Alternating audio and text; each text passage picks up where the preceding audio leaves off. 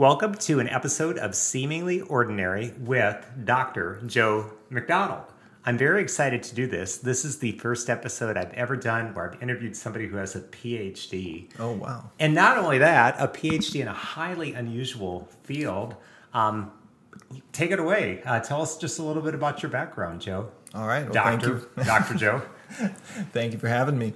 Uh, so my background is I was I'm a Minnesota native and I was homeschooled for most of my pre-collegiate education and I went to the University of Minnesota and graduated with a bachelor's degree in Latin and ancient Greek and then went on from there to Brown University where I got a PhD in classics in 2014 and then after that I taught for a year at um, at Wheaton College in Norton, Massachusetts, as a visiting assistant professor of classics, and then after that, made the move to Kansas, where my wife is originally from, and I got a job teaching Latin in the Blue Valley School District, and then three years later, I got a master's of science in education from Fort Hays State University, and yeah, that's that's the background. I've been interested in ancient stuff, history, literature from an early age. Mm. Started Latin at age uh, or at uh, in eighth grade, and have remained a student of it ever since. Okay, I I hope we are going to do another podcast at a certain point, maybe about the ancient Greeks. Sure. I, I just would love that because I'm just thinking Spartans, Athenians, war, bloodshed, you know, like one superpower versus the next superpower. And what drew you into this whole world in the first place of classics and Latin? Yeah, I, I guess I think from an early age I was interested in history and what came before me, and I think that's something I picked up from my mom. I remember okay. driving through St. Paul. There are a lot of old buildings. There are a lot of like sides of buildings where there's washed out paint from what they used to be 100 years ago or whatever. And that always fascinated me. And then what I think really tipped me towards the ancient world was starting Latin in eighth grade. I had a really bad experience as a homeschooler trying to learn Spanish mm. through a cassette tape. Okay. It was horrible. Um, and I was convinced I was terrible at languages. Okay. And then my mom signed me up for a Latin class at our homeschool co op. And I was kicking and screaming. I was just not, not like thinking that I would like it. I Were was, you thinking it was going to be a repeat of Spanish? Oh yeah, I was just convinced that I couldn't do languages. Oh, okay. At, at all. And, and, you teach Latin. Yeah, and so I, as an eighth grader, like you couldn't convince me. It was just like brute force from my parents making me go to this class, and I remember, st- I still remember the feeling of uh, walking out of that class the first day and just it was a complete 180. I loved it. Wow! Just after the first day. Yeah, the teacher was not what I was expecting. He, okay. He was uh, in his, I believe, mid 20s at that time. He had long hair, leather jacket, a beard. Um, he was not what I was expecting. Okay. And then Latin itself, the study of that was not what I was expecting. The other Latin teacher I know had a motorcycle and had the leather coat and was also in his mid 20s. Um, did this guy have a motorcycle? Yes, he did. Okay. Yeah. Is that a thing among Latin teachers? We have to get know. a motorcycle? I, am I'm, I'm not going to get one. Okay, it's uh, not a trend I'm going to uphold. So so he just must have been just a really I don't know, just either a good teacher or a good guy or both. All around. It okay. was it was the start of a, I mean, five years of me taking Latin, and then eventually we, I took Irish Gaelic from him and in senior year of high school. He's, wow. He is just a phenomenal person and set me on a road that I, I don't think I ever would have found otherwise and like truly changed my life. And, uh, and so that was, that was a thing. And that I, when I, I remember looking at that first lesson in the Latin book and seeing words and whereas the, the Spanish class or the Spanish method that we had been trying was all audio and, hmm. and no no words, no books. No, it was what I remember is playing a, a, a cassette tape, and the there's someone in the cassette tape that or on on the tape that would say things in Latin or in Spanish. Okay. And then I'd be looking at a piece of paper with little cartoons Oh. of like a pencil above an airplane. Okay. And so the narrate the guy on the tape would say, "The pencil is above the airplane," Okay. or "The pencil is below the chair." Okay. And so somehow from that I was supposed to absorb it and figure it out, and I hated it. Oh. Absolutely hated it. I- Is it just that it's not interactive enough, or that there's just not a flesh and blood person there who, on some level, probably cares about you and wants you to really learn this subject?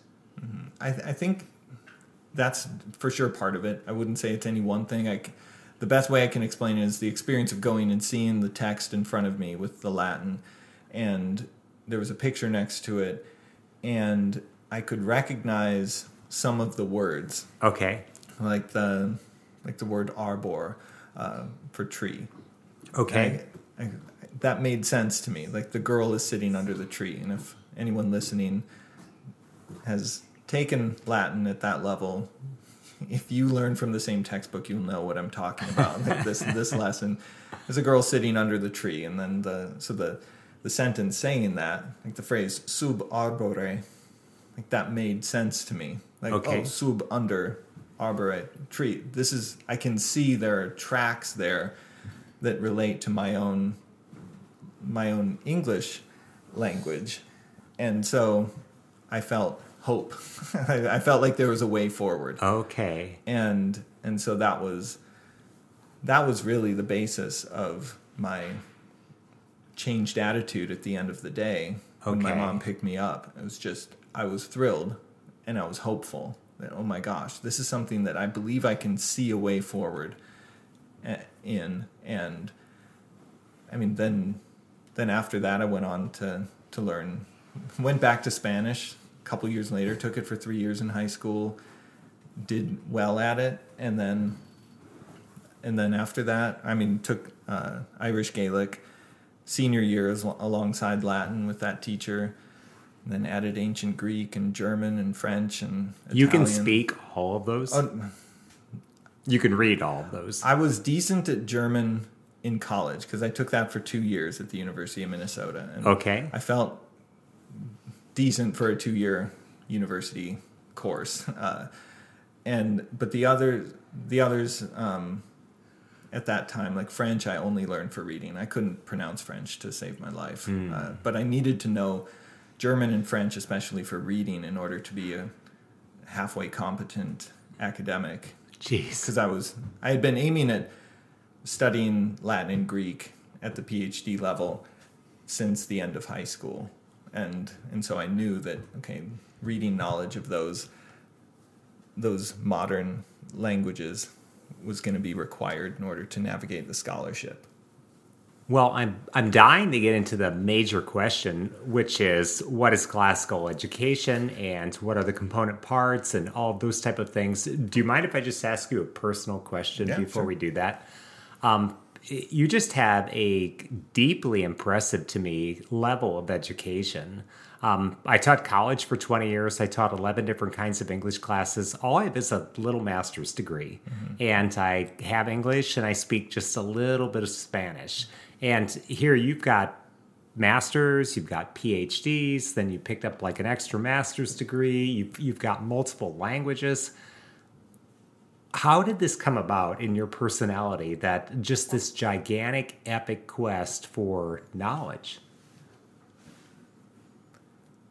It's fun. I I just I enjoy it. It's I like how language opens up things. Okay. you. And that first experience with Latin was nothing if not a door opening. And that I mean I I don't I can say with absolute certainty I wouldn't have been able to study all those languages afterwards without having had Latin first. Oh, that okay. that just paves the way. Because once you know the Latin, that's what made Spanish easy when I came back to it. Hmm. In my experience. Okay. And And French? in French, I mean that was not too not too hard to learn how to read it. I mean, Okay. it's in my just in my experience. Again, I wasn't learning it for conversation, so you just if you focus on your goals, my experience is in this respect that you can you can achieve that. I wanted to be able to read articles, scholarly articles in French. I- Okay. I, wasn't going to I wasn't aiming at conversational fluency. I just needed to be able to understand academic French. And so I got to that level after after a fair bit of practice, but it's it's doable, especially when you have the foundation of Latin underneath you. It it enables you to to just pursue more stuff. And I never ever thought I would be able to do that. It, I think it would blow my little seventh grade mind to go back and say, look, you're not only going to enjoy Latin, but it's going to change your life in these ways. There's no way I would have, there's nothing that I saw in myself that made made this sort of that extent and type of learning seem possible as in, my experience up till seventh grade. But that, I mean, in retrospect, that that makes sense. What does a seventh grader know? Right, right, and, I mean, so and, and I, uh, for sure, I, I I didn't know enough to really have an accurate assessment of my own potential. Well, I, I feel as a seventh grader, you knew a lot more than I knew. So I'm impressed with that. Um, okay, so what is classical education? Um, and why should we study it? And what can we compare and contrast it with? Well, I think it's it's an important thing to be aware of now because it's one of the one of the I guess currents in a modern American educational thought. Like there's there's a lot. I think since the COVID pandemic, Yes. people are much more interested in education, like the education of their kids, having seen the debacle that was the The Zoom the- school. yeah, the Zoom school. Um, I think a lot more people are genuinely concerned about what's going on in their own child's education, and rightly so. And one, and and but this isn't something that was caused by the pandemic. I think that amped it up. Hmm. In general, I just I think it that whole pandemic it amped up like cultural and societal pressures that were already there. I, I think so. I feel like the world entered a crucible in 2020 with all of these lockdowns and such. And I remember people thinking at the end of 2020, well, next year is going to be better. And then for a lot of people, the following year was actually worse. Yeah. Uh, but but all that being said, I mean, we both work in teaching, and so you know we wind up like reading articles and talking with other instructors and talking with parents, and we just sort of get ensconced in this thing. And, uh, you know, of course, a lot of parents got to hear what was going on in the classroom on Zoom. They might have been home. They probably were home during all these lockdowns. And so they're listening to their instructors speak on Zoom. And sometimes they're delighted and sometimes they're appalled. And it just, I think it turned a lot of parents maybe into shoppers where before, hey, I'm just going to this one grocery store. It's the only grocery store I think about. I don't even really think, oh, I've got a choice. This is just what I do. And then after you sort of get a chance to really see the merchandise up and close, then maybe people think, I wonder what other grocery stores are out there. So that could be the world's worst analogy. Sorry no, I, I get it. Yeah, that I think that's that's a good way to understand it. I think a lot of people are just exploring their options. Yeah, Um, exploring their options. I think there. I don't. I don't think there's any one read on it because No, I think no. because so many people have very different experiences. I think you could be. I mean, there are all sorts of reasons people had had that desire to investigate other options. Some of it could be curriculums. Some of it could be, wow, my kid could go a lot faster. Yes. Or- and sometimes it was my my son or daughter does not want to be in school. Hmm. I mean that all sorts of reactions to it. And yeah, some people were just flat out allergic to Zoom. Yeah. And I don't know, I, I I can't say I enjoyed it. No. But No, I, I didn't enjoy it either. But I think that that amped up interest in alternative approaches to education. Yes. And so a lot of people are looking at homeschooling and classical schools, charter schools. And this is already a movement that's been going in the United States for a long time. Like I was I was homeschooled not along a classical model, but we started homeschooling because our parish school was terrible and the public schools as I remember being told were horrible. Okay. In, in St. Paul, um, I don't know if that's true or not. I I, I believe it was, but um, either way, it's long in the past. And but it was that dissatisfaction with the options currently on offer that caused us to do that. And so I think a lot of people are investigating those options, and so I think it's a, it's a, it's a good thing. It's something I'm interested in learning more about classical education. It's not something that I count myself as a proponent of. Okay. I I'm interested in a lot of the assertions of like, people who are proponents of classical education. I think I like a lot of what I've heard, but I, there's some things that make me I don't know. I'm not like all in for it yet. The the inquiry in Doctor McDonald's mind is still going on. Yeah, I, so yeah, whatever I say about classical education, it's more as an outsider looking in. Again, I've, I mean, I've taught or learned in about every educational scenario you can, but I haven't taught in a classical or learned oh. in a oh. classical okay. school. Okay. So I've been all over the place except there. But given that like my degree is in classics and I've been learning these languages for most of my life at this point, I believe.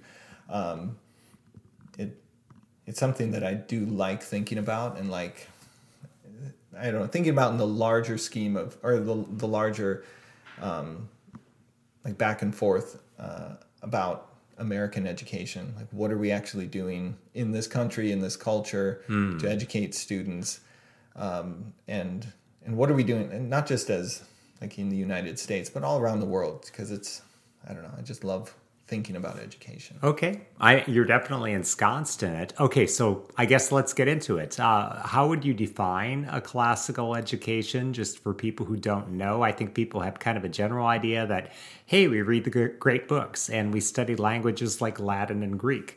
But beyond that, uh, you know, I guess what would be like the most basic description, and how would you compare and contrast that to other forms? Okay, so as I understand it, like the classical movement is one that's it's looking to get back to a previous version of education. Okay. And again, I'm saying this not as a like a proponent of this approach, but as I understand it, it's a move away from education as it's normally practiced in the modern industrialized western world okay to a like what it was before however okay. you want to define before. And like this is where we get like pretty, right away we're getting into okay what do you actually mean by that? Like before when? And and i think one thing a lot of the approaches that i've seen have in common is that they want to go back to the the rudimentary elements of education as established and defined by the ancient greeks and romans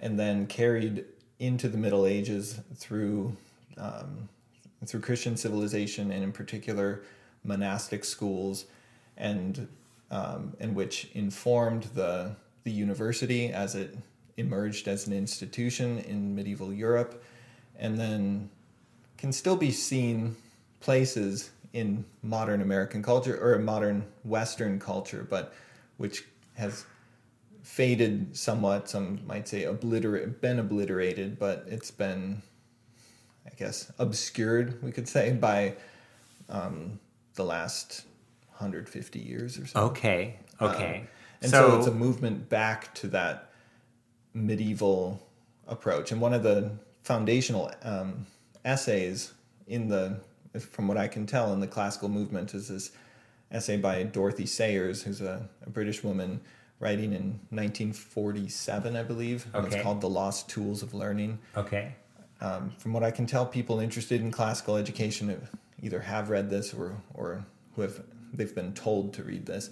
Um, and in this essay, uh, Dorothy Sayers talks about how modern people, again, this is 1947 or 48, they're in a very precarious position intellectually because logic, grammar, and those basic intellectual faculties have been neglected by modern education as mm. she sees it. And so she calls for, I believe what she describes as like a neo medieval approach to education. Okay. So- Neo medieval. Something like that.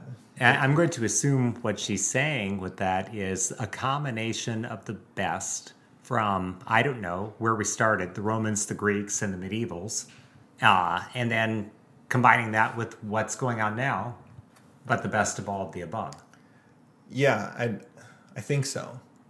Now you can take a lot of angles on this. Like, Okay. okay, how much of the modern world should you Right. include? Right. When when I say best of, that just really obscures the details. Yeah. We don't know the details. Yeah, we don't, and then that just opens up more questions. What's the best of the new stuff? And Okay. but a lot of the approaches, so they say, okay, we're going to make a return, and then we're going to basically get back to the basics, the, Okay. the foundation, the intellectual and cultural, spiritual building blocks of the Western civilization, and we're going to do it through the seven liberal arts. Okay. What are what are these? I mean, if that's going to be part of our classical education. Yeah, that that's what a lot What of are a few of them? refer to. So the the first three are the trivium. So that's uh, th- that's grammar, logic, and dialectic, Okay. and uh, or rhetoric, and then you go on to the quadrivium. So once you've so those are the, as I understand it, as the proponents of classical education present them. Those are the foundation Okay. and then you build on top of that the four remaining liberal arts, which are all, all have to do with numbers. So there's mathematics, geometry, astronomy, and music. Hmm. And so that's, I guess, numbers coming alive, like doing stuff with numbers. Okay. That's, that's I. that's how I make sense of that. Um, and so, I believe the way that the class people starting or teaching in a classical school, they try to organize their curriculum in order to um, inculcate these skills, these capacities, these intellectual faculties in their students. Um, but um, because we're in the modern world, they also have to they have to simultaneously do that with the teachers. Gotcha. You can't teach something you don't have. Gotcha. So, I mean, this really is a desire to just kind of get back to, I, I guess, maybe when things were really kind of good, kind of golden, so to speak. Um, Yeah. Why are people proponents for this? I mean, some people take old things and throw them out. Well, I, yeah, that's a good question. I mean, what's the sales pitch for this? Like, I don't know. I, I let's say I have children and I want to take them to my five local schools, and one of them is offering classical education like this. I mean, how is this going to make my child into a better person? Oh boy, they would. I mean, they would say. I think one one approach to that would be, well, it will make your child a better person because this is a time the time tested way to educate someone to to basically build up their humanity in a way that's going to lead to maximum flourishing in their life.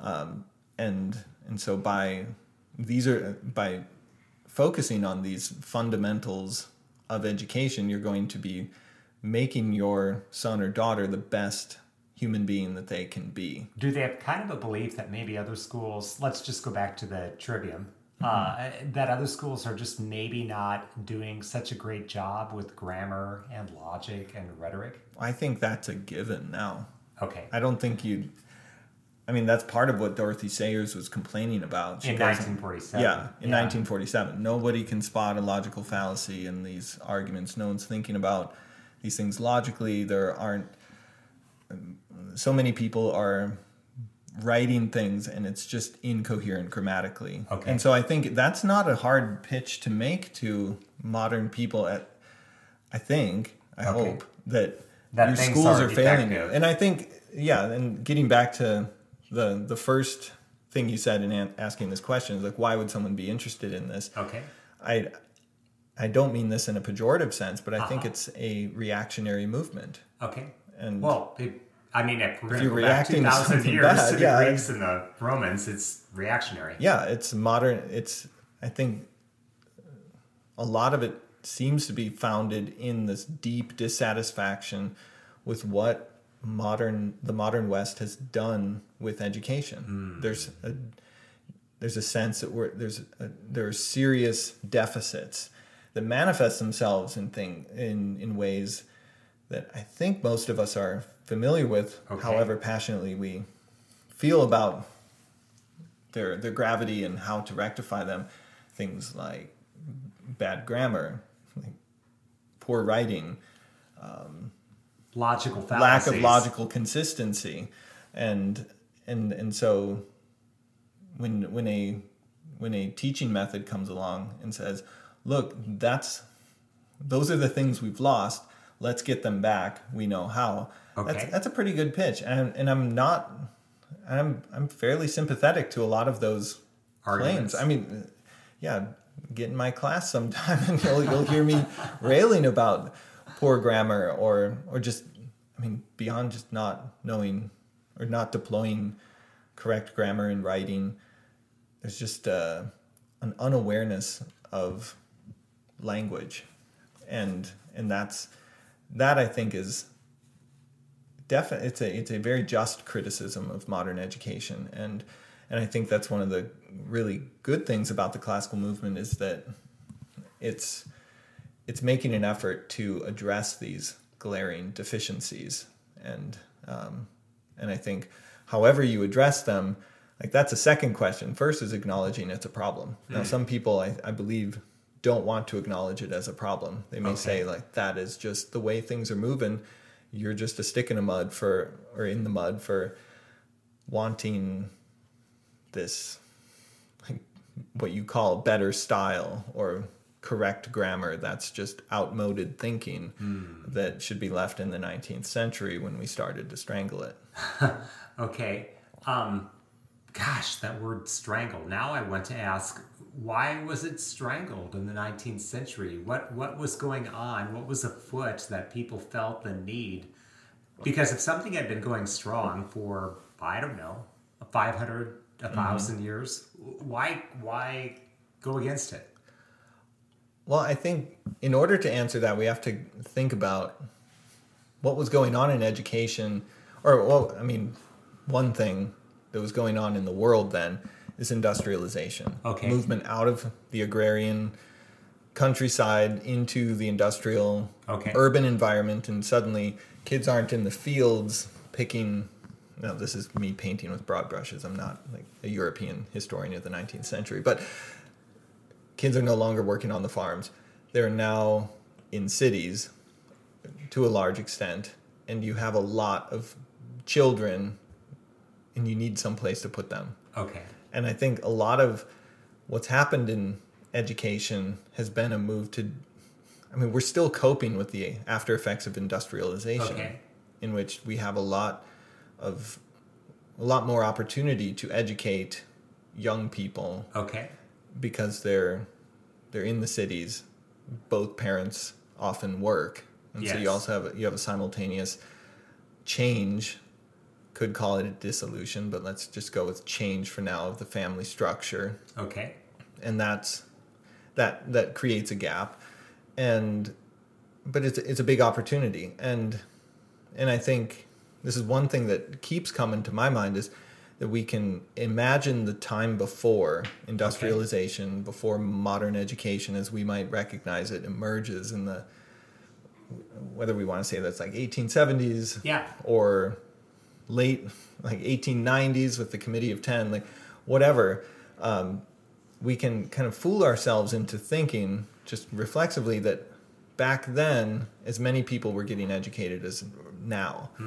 And that's not the case at all. In 1870 um, of 17 year olds only 2% had a high school degree That seems about right to me. I've heard that in the 1920s in America that the high school graduation rate was roughly about 10%. yeah And that it peaked in the 1960s at about maybe 77%. yep that's ex- precisely it And uh, some people say, no, no, no, no, it's climbed as high as 80, but I think maybe not. It's actually a very hard statistic to measure. Uh, I think there's a lot of statistical noise that goes on in it. But roughly speaking, uh, the high school graduation rate in this country peaked somewhere between 75 and 80%. percent It's never been higher. And that's where we are today. Wow. Yeah, but it's it's one of those things that I think, and I'm not sure the what the consequences of this are for thinking of classical education, thinking of any educational endeavor.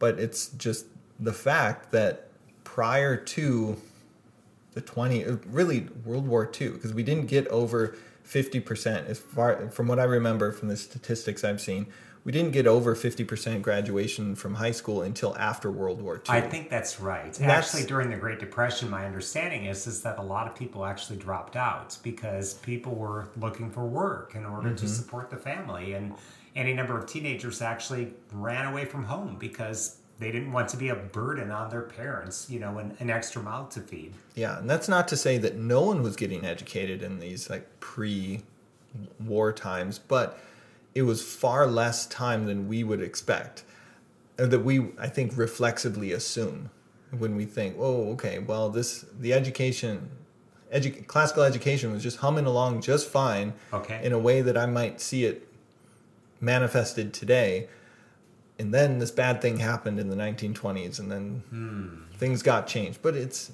it's not that what we're talking about for classical education going back to this tradition it's goes from the Greeks and the Romans through the monastic period in the medieval era. That this is education that's not for the mass. It's not given to the masses. Mm-hmm. They're not getting it. No, I, and, I, I think when people think of it on one level, people think of it as elitist.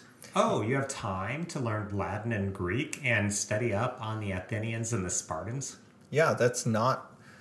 I mean, to use a word I don't want to rely on, it's not practical for right. Right. So this this was education reserved for the elite and those in the clergy. And I saw one thing. I was just reviewing some of this recently on the Encyclopedia Britannica okay. article on education in the West from the classical period into the medieval period, and it talked about city, sit, like centers of education in the cities, and they were um, they were training people for the clergy and if you were a promising student then you got the trivium. Okay. So that's that's that's not the same as a modern program that's trying to give the trivium and the quadrivium like the seven liberal arts to everyone yes that and and so it's we're we're not talking about simply reviving an old system we're talking about pursuing old ideals. Yes. That I believe are praiseworthy and oh, sure. worthwhile. But we're pursuing them in a dramatically changed world and with a dramatically different body of students. Yeah. These are not the children of earls who have the leisure everything. We're we're ta- we're trying to do something that has never been done in the civil in the history of mankind, which is to educate everybody. Yeah, that's that's something we're trying to do. And here, our high school graduation rate, like we mentioned, is probably somewhere around seventy five percent or so. Yeah. So not everybody, even in this country, is getting a high school education. And then if we go worldwide, I'm sure that there's plenty of countries out there where the numbers are maybe a little bit higher, and other countries where the numbers are maybe quite a bit lower. Yeah. Uh, I, we're, we're just nowhere near this goal of educating 100% of the population. Yeah, I saw in Kansas it's 84%. 84%. As of like 2018. Okay. And, um, and, and, I, am and this is just something I, I wrestle with. Like, what does this mean for education? Yeah. Because a lot of the the ideals that people in the classical movement and I, I myself look to these people as lights, like people like C.S. Lewis, G.K. Chesterton, uh, J.R.R. Tolkien, uh, Hilaire Belloc, these luminaries. Yeah, luminaries of their time, and but and and sure, surely products of a, a very thorough education. It's it's not so simple as just placing an order with the curriculum company and having it shipped to your door and like plop in the DVDs and work through some worksheets and you're going to be churning out a bunch of GK Chestertons. It's, oh yeah, now they, classically educated. Yeah, they were they were unique for their time. I think. I mean, I'm not having lived in that era. Um, I'm I have to be a little cautious, but I I don't think it's entirely unlikely that they were unique for their time. Oh, for sure. I But- mean, how many J.R.R. Tolkien's are there? Author of Lord of the Rings? I Yeah. think there's one. Uh, I used to love fantasy novels when I was a kid, and there was a saying in the world of fantasy novels that every single fantasy novel essentially owes a gigantic debt to Grandpa, which would be J.R.R. Tolkien, uh, author of the Lord of the Rings. Everything is a knockoff, or it's a pale imitation, or it's a grandchild, or it's like a third cousin once removed. Uh, everybody just owes J.R.R. Tolkien essentially everything. Yeah. So they're they're luminaries, singular intellects and individuals, but as products of an educational system and individuals within a bigger population, they are the the exception, Oh, for sure. the radical exception. Yeah. And so when you're so it it just makes me wonder how much do we when we're setting our goals I, of course we'd love to have more Hilaire Belloc's and Tolkien's but how do, how does the like their exceptionality like if we're going to make them the goal is that reasonable is that could that lead to negative outcomes are we going to right. I, I, don't- I just don't know Well, what do we what do we do with uh, people who are temperamentally different? There's so many questions that just immediately pop into my mind. Don't feel compelled to answer any of them if you don't want to. But one would be, hey, if our goal is to educate 100% and we're at 75%, what do we do about that? Uh, another question might be, um, what about the students out there who are not temperamentally predisposed, you know, to study these subjects from a classical education? What if they would just rather fix mechanical objects or farm or uh, do something that's like highly relational to the people? Uh, what about the people who always kind of knew the one thing that they wanted to do? And they really want to pursue that one thing and um, either a classical or a liberal arts education is taking them away from that one thing.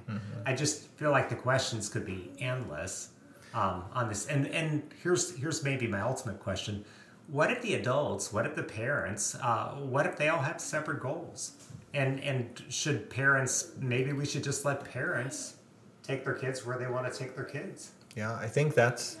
I mean, you're getting towards or getting to the question that occurs to me. There okay okay I mean, the one that has to be answered before all of those are answered Okay. is what are we aiming at with education? and and do we all have to aim at the same thing Yeah, well, yeah. What do we want? And I think the the knee jerk reaction for people in the modern modern American world, uh, like America now, is that we want them to graduate high school and go Okay. to college and get a lucrative career doing Gotcha. something I can brag about. I mean, that's Gotcha. that's a little untra- un- uncharitable, but I think a- I mean I've just met too many people whose whose guiding principles seem to be that. Oh, look, I, I I don't need to be a doctor, wrong. lawyer, or engineer. Really anything short wrong. of that. Yeah. In the personal finance world, there's an author, Robert Kiyosaki, who actually wrote the best-selling personal finance book in world history. It's called Rich Dad Poor Dad, Mm-hmm. and uh, he's very negative on what you just said.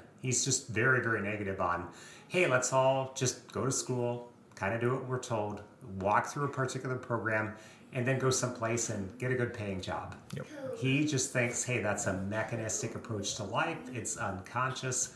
Uh, it would be so much better if people really kind of thought through their own goals, their own perspectives, which led him to work for himself versus work for somebody else. But that's that's a completely different field, a different world. That's arriving at the same conclusion that you're arriving at. Actually, I don't know if you're arriving at a conclusion. I think you just have just- excellent questions. a lot of questions and because yeah we don't I, d- I don't like the id- i'm not comfortable with it being the goal that everyone has to be in school in some institutional school for 13 years and then is very much encouraged to go to a four-year college um, like leaving aside the question of the expense and the the wisdom of undertaking those kind of expenses at 17 like just when you have no concept that oh if i am $100000 in debt when i graduate what does that mean yeah there's a lot of 17 year olds who hey that's just a number Yeah, I've, I've,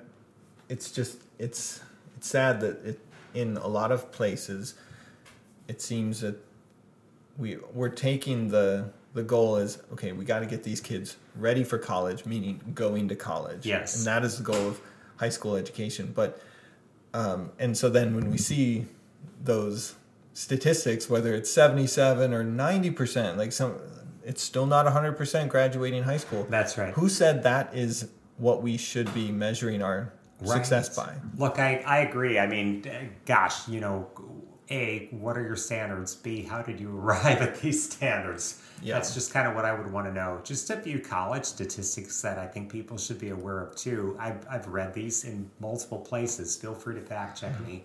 My understanding is no more than 30% of the American public has a four year degree. Yeah. So, I mean, if college is sounds right. pushed as the next step for everybody, and if 70% of the population does not have a four year degree amongst the adults, I am not quite sure how college is exactly the next step. Yeah. Plenty of those 70% are successful, uh, however you choose to define the term. Uh, many of them are happy, many of them are financially successful. Uh, there's there's so many different ways a person can be successful, and many of them are that. Uh, and then another thing that kind of comes into play is I think something like fifty percent of the people who start college are simply not going to finish it. Yeah, the degree completion rate. I, I remember reading this a couple years ago that um, Does my number square with what you read? it was it was that I mean the the authors of this piece in Inside Higher Education were happy because the the completion of a four year program within six years, the rate of that climbed. I think it was from fifty eight to fifty eight point five percent. So that's that means over forty percent who start a four year degree are not finishing it within six years That's amazing. and that's that's appalling and and, and not because like well those kids should get their degrees it's I, I think of the human cost of on those the people's lives who are dropping out of college that they now have to deal with the stigma of being a college dropout hmm.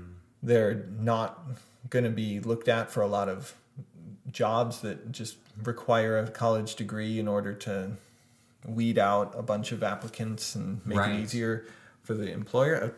An understandable but regrettable expedient they have to have. And I mean, Charles Murray has written about Oh, yeah. this, and and he he lays it out pretty well in um, in one of the books of his I read on education, and I think it's a compelling argument that we're by encouraging everyone to go to college, we're we're doing wrong by so many people, and it's not because we're against education or anything, or that we ought to be a, a- against education. It's just we need to try to see this clearly.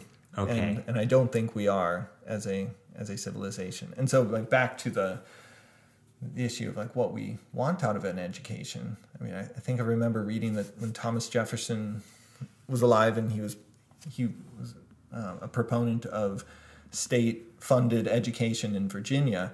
It was three years of elementary education, Okay. and That was what they were proposing. Yeah. Let's have three years. yeah, and in the nineteen, I think it was between nineteen hundred and nineteen thirty, somewhere around. I think it's that those three decades. The median years of educational achievement among American adults was like between 8.1 and 8.4 years. Okay. And and so like that's that's the before times. And and so when we're thinking about classical education as a as a return to a previous era, there isn't I don't think that I don't think they're thinking of that era hmm. with most people, the vast majority of people quitting school after eight, nine, or 10 years and not completing a high school education. And I mean, it brings up a few like further considerations. Like, do we want? Is it? It could still be a good thing to push for 13 years and then college. I, I'm not convinced. Another question though is could we do more with eight years? Could we do more with nine years that could set someone on like along a path to human flourishing? Um, and uh, but I don't hear people talking about that. And I think part of it is we're, we're still using, I mean, we're, this is again back to the industrialization issue. We we use school as a daycare. Okay, yeah, we're using school as a daycare. Like, uh, I remember reading an article in a college reader uh, that we were actually supposed to teach when I was teaching college English, and it was mm-hmm. called "College is a Waste of Time and Money," and it was by an author named, I believe, Carolyn Bird, and she basically said, "Hey, I love college. College is my favorite thing. Uh, I teach college." She said, "I think there are two basic reasons people go to college. One is to get a classical or maybe a liberal arts education, one or the other. And then the other group of people is looking for return on investment. Mm-hmm. And then she said the classical liberal arts education, these are people who would rather read than eat. They want to read long, thick books. They want to go to lectures with brilliant professors who will use complex sentences and explain complex ideas to them and they will flourish. They will take many, many notes and they will have long discussions and they will just basically have a really great time doing mm-hmm. all that. Uh, she said in her experience, that's roughly about 2% of the population. And that the other 98% in college are looking for return on investment. They're looking for, I need the diploma so that I can land a good job, so that I can make money and my life can kind of take off from there. Mm-hmm. And she said both are perfectly fine. Uh, she said the typical college is essentially advocating for the liberal arts education. Um, the typical student is not. They are looking for the exact opposite. They're looking for the return on investment. See, I don't think the colleges are advocating for a liberal education. Yeah, anymore. see, that's the funny thing about yeah, her piece that. is that, uh, well, what are they advocating for then? Because, gosh, I taught college for 20 years and I'm not quite sure that the colleges are advocating for return on investment either. I mean, if they were, I would be going to college and I would be getting some sort of a, oh, for lack of a better word, maybe a technical education, mm-hmm. or I would be becoming a professional like a doctor or a lawyer, something that pays uh, extremely well. Mm-hmm. I, I, I'm just not entirely persuaded that they're full throttle return on investment either. Maybe th- neither one. I'm not quite sure what they're doing. in an, my suspicion that's cynical, but I'm okay. I haven't seen a lot to challenge it, and I don't want to like flesh it out because I'm going to get beyond my own experience. But okay. my suspicion is that well, maybe we're just posing questions. Yeah, my suspicion is that the colleges are more interested in maintaining their own institutional mm. like existence existence yeah that's the word and okay. not i was about to say integrity but no i think integrity goes out the window when they're looking to maintain their existence. That is what I believe is their primary concern. In sociology, I think that's called the iron law of oligarchy, but I'm not quite sure. Maybe it's the iron law of bureaucracy, something along this lines that that all institutions at a certain point are more obsessed with preserving the life of the institution than they are of accomplishing the original mission. Yeah, and that and that institution I believe is dead then. Is what? It's it's dead. Yeah. It's on the way to just it's okay. a moribund okay. institution. Okay. And we're, we've been on autopilot so long that we're asleep at the wheel. Yeah, and I mean, I remember a few years, like years, many years ago. By now, I was driving at night, and I turned on the radio, and I was listening to a preacher, and he said, any church, something to the effect, this isn't going to be the exact words, but any church that's more concerned about maintaining its own existence, mm. it's more concerned about that than spreading the gospel, is dead. Wow. And I think it's the same principle. I do too. Like any any inst- educational institution that is not serving its reason for existence is dead. And and if it's like the the like the outward shell is going to continue. Okay. Who knows how long, but I think possibly generations. Oh yeah, it could, but that's no fun. That's no good. That's not good for us, and it's, it's a it's a terrible thing to contemplate. But going back to what you said about the the two percent and the ninety eight percent, like that, those two stereotypes of um, of students, I think I think both of them probably suffer from an impoverished view of themselves and what they should be doing. Oh, wow. They're both falling short. So you can, I mean, I, Okay, yeah, I really I- I can- elaborate on this. I don't know where you're going with this. because so if you're going i'll start with maybe the easier one is if you're going to college and you are thinking of what's the cash value i'm getting back on this Right. i need figures Right. that's what the return on investment is all going for You know, really, that should just be in a pamphlet if that's what we're going for. They should be able to hand me a pamphlet and say, okay, you are going to spend $200,000 on this education, but don't fret. You'll be making a million dollars, uh, you know, net five years within five years of graduating. yeah that's that's not what universities were for No, not that's originally. not what they were founded for that's not the those aren't the values that they to whatever extent pay lip service to in mission statements or inscriptions on on buildings and, Okay. and whatnot those aren't the values that gave birth to the institution um, and that if you go into college with that opinion, I think you're going to be selling yourself short. Hmm. You're going to be falling short of what you could be getting out of that Okay. experience. Okay. And- so that's the that's the ROI people. Yeah, They're- and I don't believe that these people exist in vacuums. I think these people, these stereotypes exist in every student. yes. It's kind of like Plato's image of man with all these beasts inside, and one can be paramount over the other, but they're always Okay. fighting against Okay. each other. I think these are these are two ways of approaching education that are are going to be they could take over at any point. Okay. And and and I say this because I can see times in my life where I've I've been one or the other Okay. because um, so you can if you're going to university with just that that goal like i'm going i want a paycheck out of this Okay.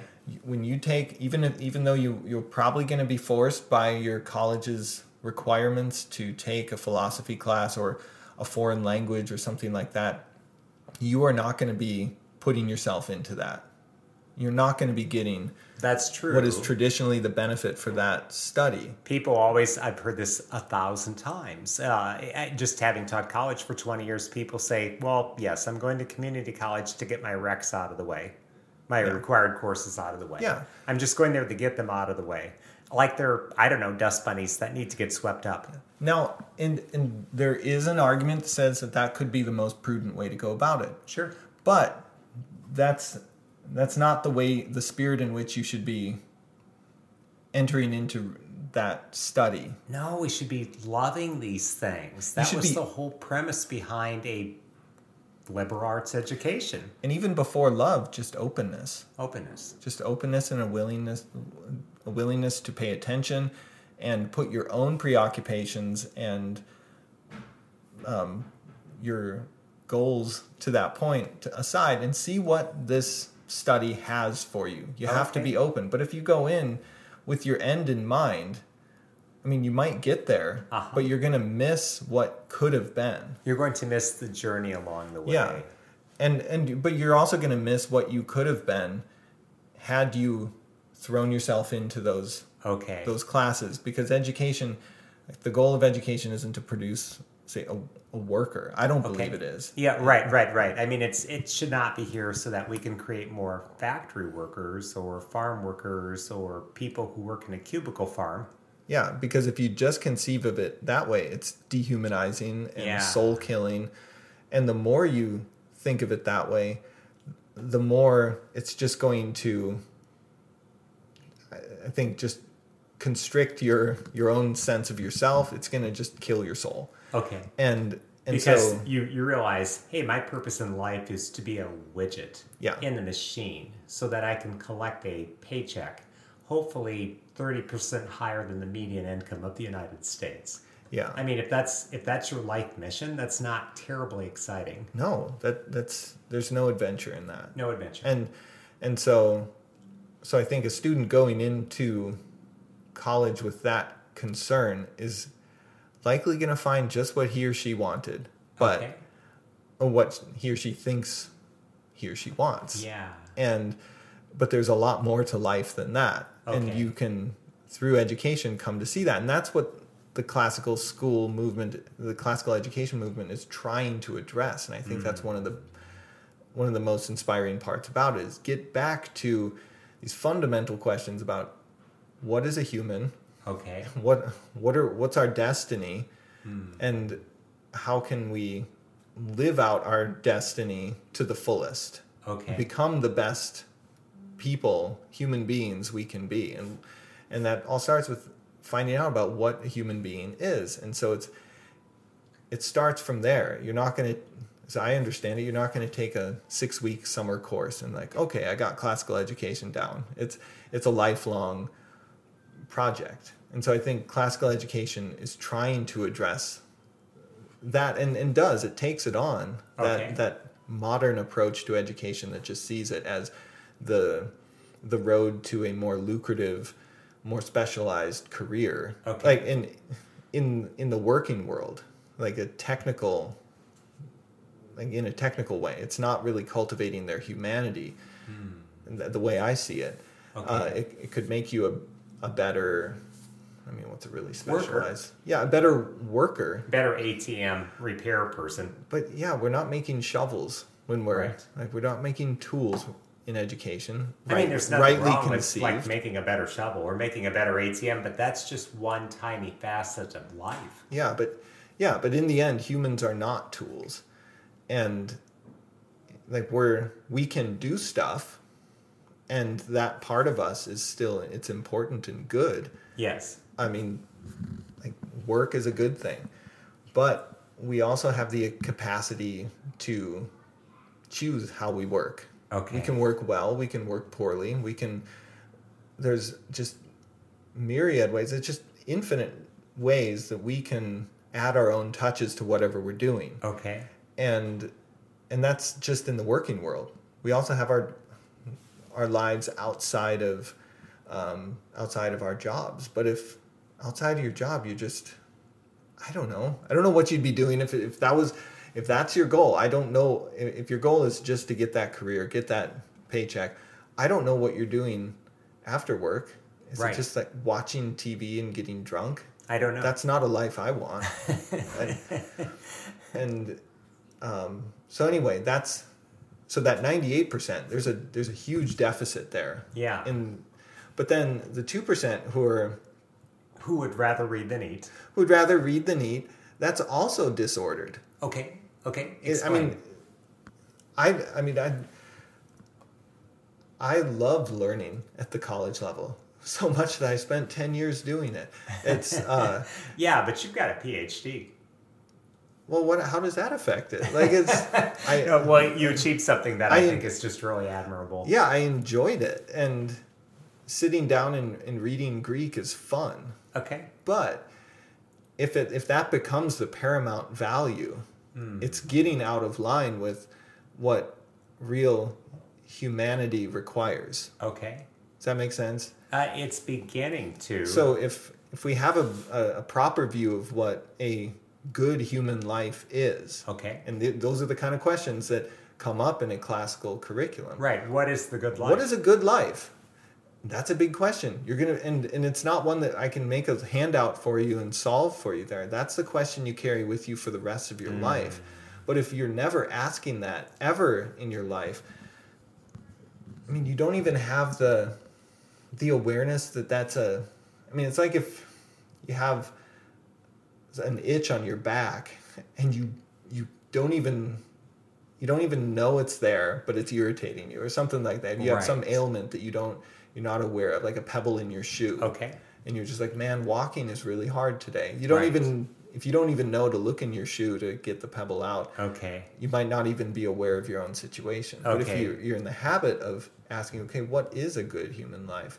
Then you can you can start you can continually assess that throughout your life and so and keep things in their place so if you because i mean i as again i can sympathize with those people who want to read rather than eat i've known people who've struck me that way Okay. I don't want their lives.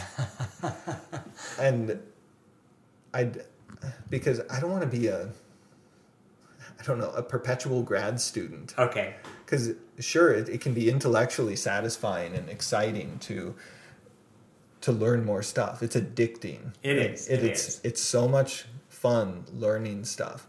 But if I were to sit in my in my office and read Virgil for eight hours a day and just insist that that's important, it doesn't take a huge leap of imagination to see that that would really affect the people I love negatively. That's true. That's not someone I want to be. That's I want true. to read Virgil. I want to keep in touch with that part of me, but I have to keep it in balance. And so I don't think we should cater to one or the other of those stereotypes. Okay. We have to find a, a balance. Okay. And- is is maybe the problem with um, I don't know people promoting any kind of education uh, that the question just needs to be a lot more open ended. Because if we're going to go with the idea that the best question is what is a good life, um, which is maybe unanswerable but still essential, still the best question to ask. If that's the best question to ask, it seems to me that, well, okay, human beings have a need for certainty, but they also have a need for variety. But unfortunately, that some people have a much stronger need for certainty than other people. So maybe those people just have to hurry up and pin that down. So if we say, oh, what's a good life? They want a bumper sticker. They want an answer. They want something that is going to fit into a pamphlet where maybe you're more apt to just want to open the question up. I don't know if I'm reading you correctly. Yeah, I think we do need to keep it an open question. I think the the desire to reduce it to a bumper sticker is to ignore the question hmm. because it's not one that can be answered. I don't. And yet I don't it's the most how I would. important question. I think you answer it with your actions. Okay. And that's an answer that's lived. Okay. It's contemplated and lived, and you you can read. And this is where stories and both fictional and and nonfiction um, of people, ancient, modern, everywhere, can be useful. Like if you're taking that view, every story is interesting. I think that's why I love stories so much. Just because that is somebody answering that question. Yeah, you're you're watching someone else play out something like, oh, that's interesting. What if, um, what if my parents did leave me in the and my sister in the forest to die, Yeah. and I stumbled on a candy house? Like, yeah. And the great thing about a good story is the only parts that are in a really good story are going to be the essential parts. Uh, they'll have whittled out all the extra details. Mm-hmm. yeah, that's why folklore and and mythology is so valuable, and that's Yes. also, I mean, and that's no secret to the classical proponents of classical education. That is grist for the mill in the in the in that movement, the way of educating people. You think about those things from an early age, and that gets you thinking about what's the right way to act. What kind of life do I want? Am I going to be like Goldilocks? You shouldn't be, but and, uh, and it gets you thinking about those, like I don't know, just morality lived out in in social interactions, which is your life, and and so you like if to want it to be reduced to a bumper sticker, I think is to over intellectualize it. Okay. You, if you want a, a an abstract definition, you're missing the point. Okay. Okay. Gosh, that's that's brilliant. You kind of have my head swimming. I'm, my mind is kind of blown. this is really great. And so you're thinking about these type of issues all the time? Uh, when I can get moments. Okay, when and and into good conversations. Yeah, yeah, absolutely. Well, gosh, Joe, I, I'm not even sure where to take this conversation next. Um, maybe I should be asking, because I, I feel like we've covered many of the motives in favor of this type of education, but also maybe some of the objections to it. What should I have asked that I didn't ask? Well, we didn't get too far into the objections to Okay, it. okay. Okay. I mean, well, let's think- let's do that. I thought ROI was an objection, and I thought Yeah, other think- people with the liberal arts idea they would say, "Hey, listen, um, don't call our university hollow. Don't say that we're an autopilot. We have a core curriculum. We we believe in all of our subjects in the core curriculum. We don't think it's hollow." I think those would be some of the objections. I think the liberal arts people would would say we have a good system, and I think the Mm-hmm. ROI people would say, uh, why don't you get rid of a whole bunch of that liberal arts stuff and just train us for our jobs? I think what I what I maybe I'm most concerned to not leave out is some sympathy for that perspective. Okay. Because the the costs in monetary terms for an, an education to take your kid to a private school. Yes, even before college that's going to be a huge amount of money. That's And right. money isn't just numbers. That's It's- it it's not that. And so it can be I, I wouldn't be surprised if someone could hear a, a pitch for a classical education and just say you're you're out of touch. You're I can't afford that. yeah i can't afford that. And um and that's that's real. Also if you're if your world is i don't know if your if your mentality is thinking about your kid's future and you're focused on that job you don't i mean of course you don't want your kid without any way to make a life in the world. And that can be a i mean a real fear one that's based in love. I think it's it, it it's ultimately not to be it, it shouldn't be predominant over all the other considerations but i mean it's not it's not something to just poo poo and say like Oh, oh, get over it get some culture because that's that's not gonna that's not gonna win over any hearts or minds and uh so that those are real concerns because if someone if you're if you've if you're spending the money to put your kid in a in a school and you're told like oh they're going to be learning astronomy and latin. You're like what? And and that if you're coming from the the ambient culture here in America and probably the West more generally, you're going to be wondering because school has become so much just vocational training. Like you're not going to be an astronomer, and and Right. so there's very few astronomers who are making good money. oh really I didn't know. that. I'm sure that there's a few people running observatories or Yeah. something like that. but but just like that perspective even though it's missing the point is understandable and and it would be wrong for someone who's in favor of classical education to just brush that off and Yes. say you need to get some culture Yeah, because that would be i mean that's insulting and uh, it's it, it's uncharitable. Yeah. and so there's there's a risk of actually becoming elitist and Hmm. and and wrong. And and and so that's that's one that I I think it's important to avoid. And um, and what we're talking about isn't something aren't these the problems with education I think are far deeper than just what program we're using like suddenly if everyone learns Latin and astronomy we're all going to be much more virtuous and um, and happy. Like that's that's not it's not that simple. What's wrong is deeply wrong. What what is what's the crux of the matter then? What is the core issue? If I understand what we've said earlier, what you've said, it's that education should center around the question of what is a good life, Mm-hmm. uh, and maybe we are just absolutely not doing that. I think It's a complex question. It is. As, as we've kind of indicated, that if I live to be 93, I'm probably going to need 94 years to answer that question. Even if I'm working at it every day, it's a very complex question. I think modern man has forgotten who he is. Okay.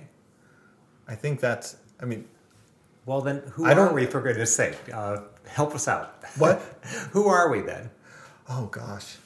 Well, I mean, you go back to what the Western Christian tradition says. Like Okay. we are, we are beings made in the image and likeness of God. Okay. we we have this divine spark within us.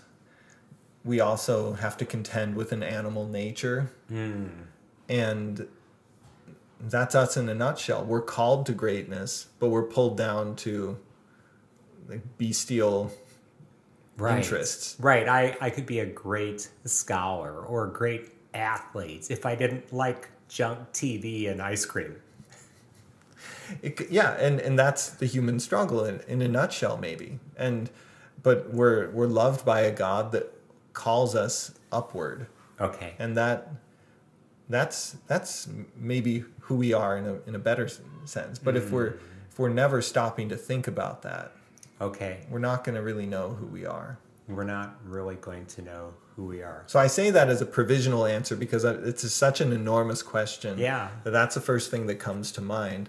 I'm sure um, other, plenty of other writers and thinkers have better, more more persuasive answers to it. But that's that's how I would formulate it right now, and it's one that I want to keep thinking about.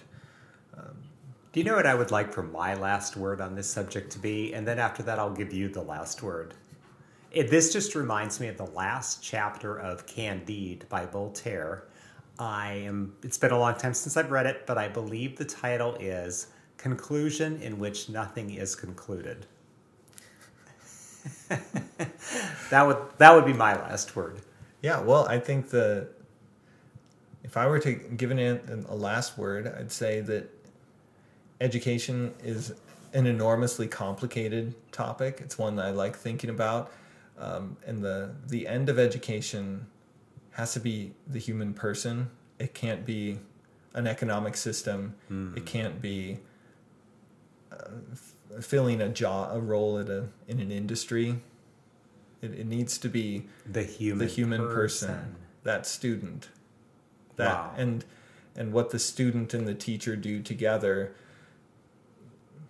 to improve themselves that's that's what education is. Like that and the goal is to get i mean ideally the teacher is progressing along these lines continually throughout his or her time as a teacher. But if it's not keeping in mind the good of the student um, in in a in of course there's the embedded question what do you mean by the good of the student? And that's the kind of thing that a classical education as i interpret it interpret that movement that's what they try to explore. And that's a i mean that's enormously vital. And um, and so an education that tries to tell us who we are and what we're supposed to be and and not in a dogmatic way and like here's my handout on who you are and what you're going to be but let's continue this conversation. Okay. that's that's what we should strive for and and i think that has the best shot at addressing the the malaise i, I believe everybody has has encountered in modern life Okay. Joe, Joe, this has been absolutely spectacular. And um, I, I guess my last question would thus be this um, How could a person get started down this road of, I guess, knowing more, being more, uncovering what the good life is? What, where would be a good place to start? I think there could be 50 good places to start. Um, what would one or two or three good places to start be? try to read good books. I think exploring the human drama as played out in literature is a great way to to do it. And that's I mean, of course that's not a super useful question. I'd say I mean, things I've enjoyed a lot, uh, at least talking with my student or like in my in my classroom is Aesop's fables. Okay. I've been using those for years in class, just just for fun. But it always starts good conversations because, like, of course, frogs don't walk and Right. uh, and talk to to asses and lions, but it's it's all just a, a veneer for human interactions and and then uh, but take the like take that kind of literature. This is like the short way to do it. Take that kind of literature and just dare to take it seriously. Like, who is the lion in this? Do I ever see that in myself? Okay. And start thinking about that. Is they- uh, the ant and the grasshopper an Aesop's fable? I believe it is. Okay, and see that's a good one. People could look that one up. They would see a lesson in that one right off the bat. Yeah, and Kind some of a them are just weird because the the distance between us and the and the writers is so far that it's really hard to get meaning out of some of them okay.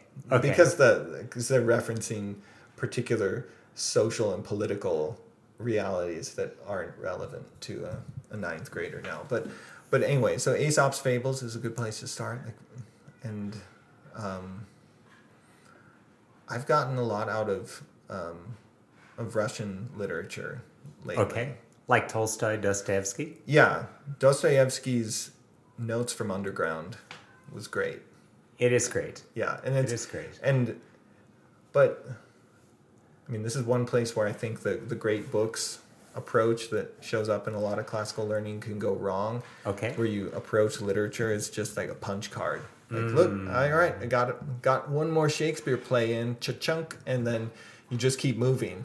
But I think it's enormously important to reread things. I do too. When I've taken the time to reread old books, more stuff comes out. And so it makes me think that, okay, you can come up with your list of most important books, but if you're approaching it as, all right, I'm going to knock these out over the summer, and then I'll have a classical education. That's that's a that's wrong. You're missing the point.